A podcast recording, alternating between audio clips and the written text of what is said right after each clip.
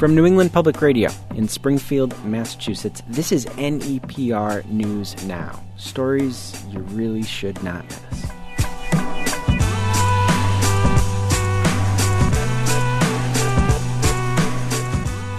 Thanks for listening. I'm Sam Hudzik. Coming up, as white nationalists step up their recruitment efforts on college campuses, school administrators in New England grapple with some tough choices. Some students are very concerned about how safe this uh, campus is for them, especially students who belong to underrepresented groups. And other students are concerned about whether or not we're going to take an approach where we are going to be silencing certain ideas. A balance of safety and speech. Then Canadian law seems to encourage those seeking asylum to get there by crossing illegally through the woods. And they're coming from the U.S. It's a complicated result of an agreement between the two countries that some say needs to end. The basic argument is that the U.S. doesn't respect the Refugee Convention or the Convention Against Torture. And a commentary from a Mount Holyoke student who was devastated by the presidential election results but has no interest in protest marches. Much as I hate to say it, I predict this desire to stand up to President Trump will fizzle out, like the failed movement Occupy Wall Street. Yeah, we might get some letters about that one. All that good stuff and more just ahead on NEPR News Now. But first, the verdicts were mixed for the former co owner of a Framingham, Massachusetts compounding pharmacy. The New England Compounding Center prepared medicine linked to a fungal meningitis outbreak in 2012. 64 people died, and hundreds around the country were injured and sickened.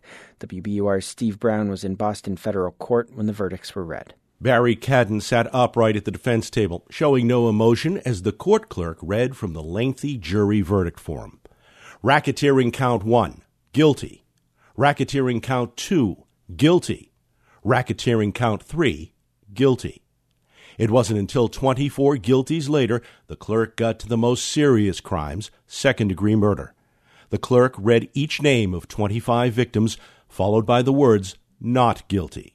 The acquittals on those acts spare the 50 year old Cadden from a possible life sentence. Still, by the time the jury filed out of courtroom 21, Cadden was convicted of racketeering, conspiracy, and mail fraud. Despite the verdicts, his attorney, Bruce Singal, said Cadden is mindful of the victims of what he describes as a terrible public health tragedy. It was a death case, as we said, but not a murder case. And uh, Barry is very conscious in the flurry of excitement over the verdict that we not forget the people who have suffered terribly uh, during this ordeal uh, the people who have lost loved ones, and Barry's thoughts and prayers uh, remain with them throughout. The outbreak began back in 2012 when reports began appearing around the country of patients with fungal meningitis and other infections. An investigation revealed that all of the patients had been injected with steroid compounds that had been mixed at and shipped from the NECC facility in Framingham. There, regulators would go on to find mold, bacteria, and expired ingredients. Prosecutors claim NECC boosted production by ignoring regulations on cleanliness and sterility. The facility was closed, and criminal charges were brought against executives and pharmacists at the company. Among the accusations brought by federal prosecutors were the 25 acts of second degree murder, those acts enabled them to seek the racketeering charges. Defense attorney Singal says that was an overreach. Murder is the worst crime known to humanity, and it is a terrible injustice that Barry Cadden was labeled with this charge by the government for more than two years. It is a disgrace that he was charged with murder. It was unprovable, unwarranted, and unjustified, and we are deeply grateful that the jury saw it that way and vindicated Mr. Cadden on all 25 of the murder charges. Yeah, uh, we disagree with that. Acting U.S. Attorney William Weinreb has a different view. I think that the charges were well founded. Uh, I think that over the course of two months, the jury saw uh, evidence that, in our view, was sufficient to prove him guilty of those charges beyond a reasonable doubt. We respect the jury's role in this process and we respect their verdict.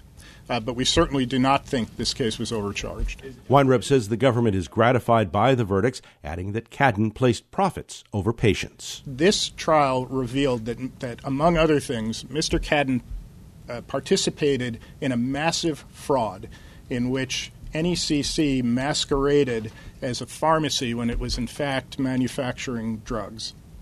And as a result of that, he managed to escape FDA oversight of his actions. And all of that uh, was laid out over the course of two months. All of that is reflected in the jury's verdict. For the survivors of the outbreak, the verdict brings some sense of closure. Army Major Adam Ziegler of Fort Stewart, Georgia, got a tainted steroid injection in his sacroiliac joint after he was injured during parachute jump training.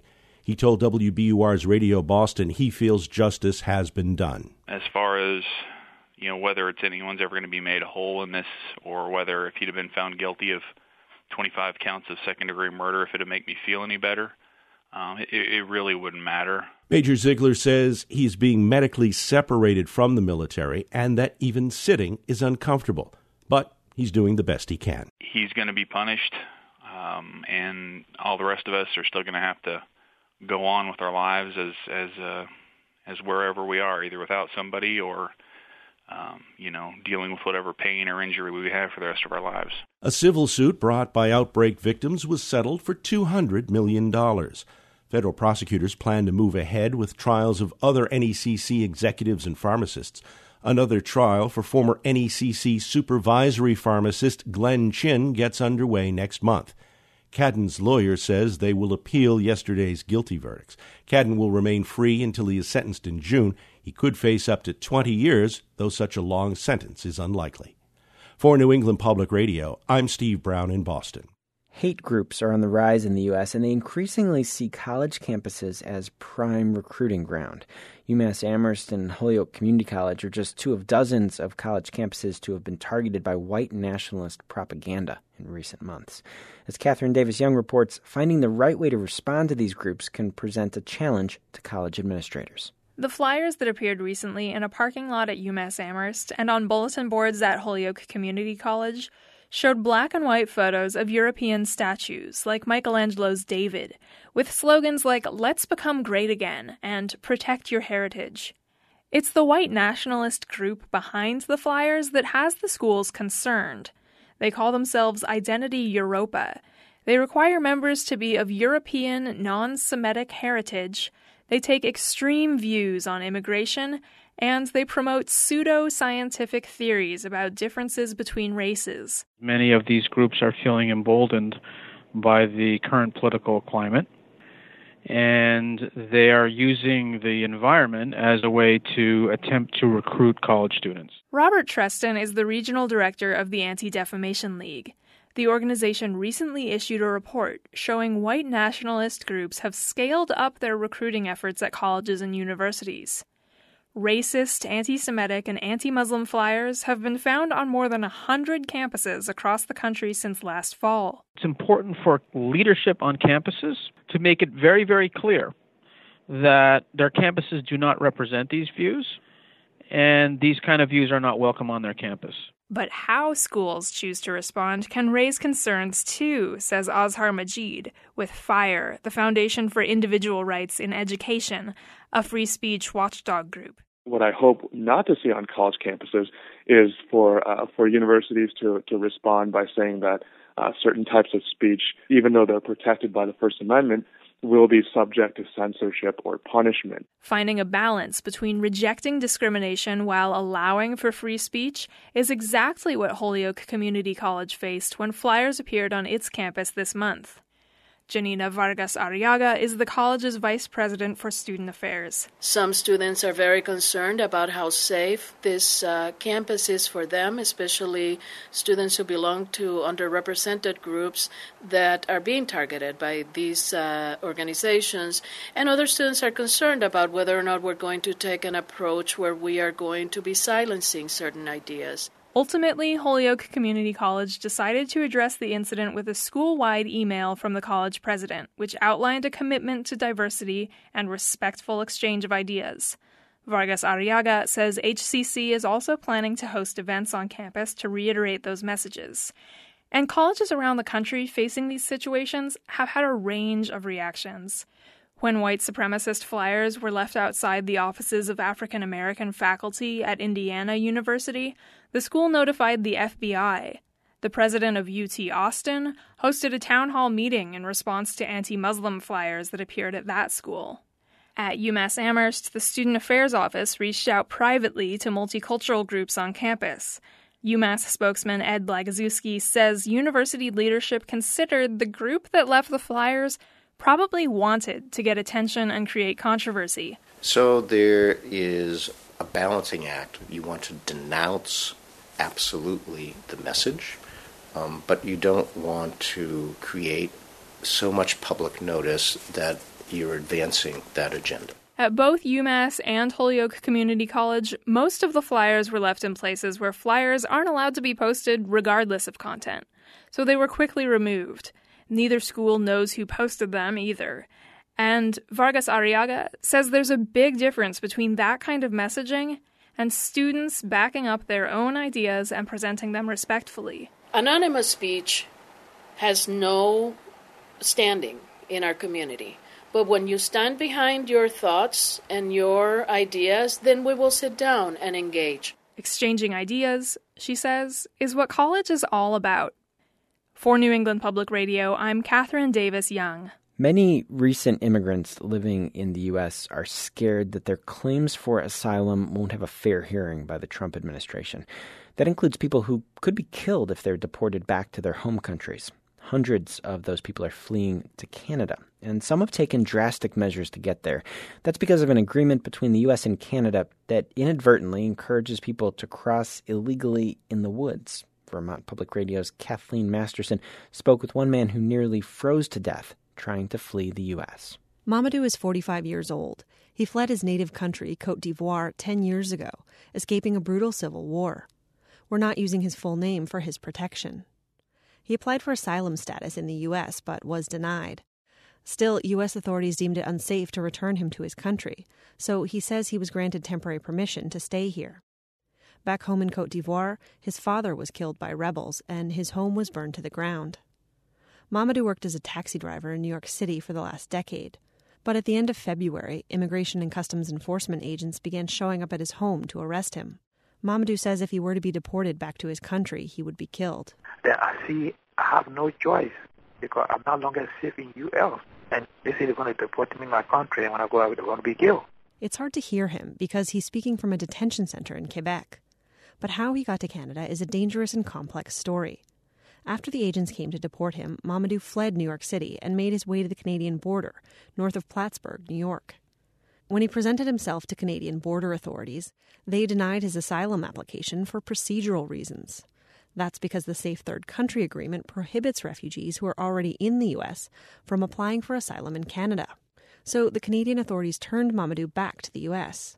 Then, around 6:30 that evening, I decided to walk in the forest through Canada, and it was so cold, and the snow was everywhere. I don't know which direction I was going. I just walking like that in the forest, and I fall in the river two times. Mamadou walked through the snowy woods in freezing temperatures for nine hours. He encountered two rivers he could find no other way around. The first was shallow, but he says the second river was deep and wide. After that crossing, he says his body became dangerously cold. It was so dark he couldn't even see the tree branches until he felt them whip his face. He says he saw a street light in the distance, and he walked for nearly three hours before he reached the street. Then I saw a stop sign writing Arrêté. I said, oh, Arrêté, that's a French word. Maybe this is Canada. At that point, he says his whole body collapsed. The rest of the story he doesn't remember until he woke up in a hospital bed. His clothes uh, froze on him, basically, and they had to be cut off uh, when he was brought to the hospital. That's Mamadou's lawyer, Eric Taillefer. Mamadou says the police officer found him lying unconscious in the street, and after realizing he was still alive, the officer brought Mamadou to the hospital. It took six days for him to regain the ability to speak and move his limbs, during which time he was handcuffed in his hospital bed. Since he officially made a claim once, he cannot claim again. So we have a, a one claim rule here uh, in Canada. So once you've made it, uh, you can't do it ever again for life. Because Mamadou first approached the border in a legal fashion, presenting himself to Canadian authorities at the checkpoint, Mamadou inadvertently jeopardized his own chances of applying for asylum in Canada. If he'd simply walked through the woods first, crossing the border illegally between checkpoints, he could have arrived in Canada and made his first asylum claim then. That's what hundreds of refugees who are fleeing the U.S. are doing. But because he didn't know about the Safe Third Country Agreement, his claim was denied without ever getting a hearing in front of a judge. Stories like Mamadou's have some Canadian lawyers calling for the Safe Third Country Agreement to be revoked. Toronto attorney Jared Will recently filed a lawsuit in Canada, arguing that the agreement is illegal under Canadian law. The basic argument is that the U.S. doesn't respect the Refugee Convention or the Convention Against Torture, and that it should never have been designated as a safe third country by Canada, um, but certainly now the designation should not persist. Will says there are a number of problems in how the U.S. handles refugees that could deem the country unsafe. For one, the U.S. bars people from making asylum claims if they've been in the country for over one year. If the U.S. isn't considered a safe country, then he argues Canada shouldn't be able to deny asylum seekers the right to apply in Canada simply because they already landed in the U.S. Charter question, the constitutional question, is whether it's a breach of a refugee claimant's right to life, liberty, and security the person in Canada to deny them the right to assert a refugee claim here in circumstances where their ability to assert that claim in the United States is compromised. Will's clients are a Syrian woman and her three children. Like Mamadou, they also presented themselves at a border checkpoint, not knowing about the agreement. The lawsuit is still in its infancy. Will says it could be several months before he hears back from the courts if he has an arguable case. Mamadou's lawyer is also considering challenging the Safe Third Country Agreement, and he's in talks with attorney Jared Will about joining his lawsuit against the Canadian government. For the New England News Collaborative, I'm Kathleen Masterson. Commentator and college senior Angelica Jarrett says her fellow students are jumping at ways to resist President Trump's policies related to science, health care, and immigration. Jarrett says she's also passionate about those issues, but don't expect to see her at any protests. The day after President Trump was elected, my friends and I gathered outside Mount Holyoke's majestic library. We were joined by students from all over campus. A lot of people's eyes were puffy from crying. Many of us had been up most of the night. We stood in a big circle on that cold, gray, damp day. One by one, people stepped into the center and spoke. The fear about how our lives might be about to change for the worst was palpable. Months later, my fellow students are inspired they're constantly RSVPing to Facebook invites for marches and other resistance efforts. But I'm not signing up. In the past, I would have. I'd love to feel that marching would actually do something. And I don't want to be perceived as a stickler. But I've been studying social movements, and from what I've learned, it seems that the protests my fellow students and people around the country are currently involved in are not going to get us anywhere significant. Much as I hate to say it, I predict this desire to stand up to President Trump will fizzle out like the failed movement Occupy Wall Street. The civil rights movement was one that didn't fail. One of the reasons? It had one clear and straightforward goal. It's that same strategy, a simplified message, that helps to explain how far right parties in Europe are gaining such popularity at the moment. Right now, many Americans are riled up, and that's great. They're just not riled up about the same things. Some people are against anything Trump does, and others are focusing on very specific issues to resist. I don't know what some sort of middle ground would look like or how we find it, but that's what we need a coalition that harnesses activists' energy and effectively directs it. Money helps too. The Tea Party had lots of it. And access to political power is also important. The Republicans are in control of a lot. They have no reason to keep progressive activists on their radar at this point. It's the people in their own party who've got their ears. I keep thinking about that dismal November day we came together in front of Williston Library. We were so vulnerable and held on to each other, literally, for support. It was all we could manage to do at the time, I'm afraid we haven't moved much past that since. Angelica Jarrett is a senior at Mount Holyoke College in South Hadley, Massachusetts. Her honors thesis on social movements is due in late April. That's the show. Thanks for listening to NEPR News Now, stories you really should not miss. This show is produced by listener funded New England Public Radio. Please give us a rating on iTunes, and while you're there, take a look at the other podcasts from NEPR. You can support these podcasts and all the news and music NEPR delivers to your car, your home, and your phone by going to nepr.net. It's a fancy new website. Check it out and click the bright orange donate button at the top of the page. Again, thanks for listening. Until next time.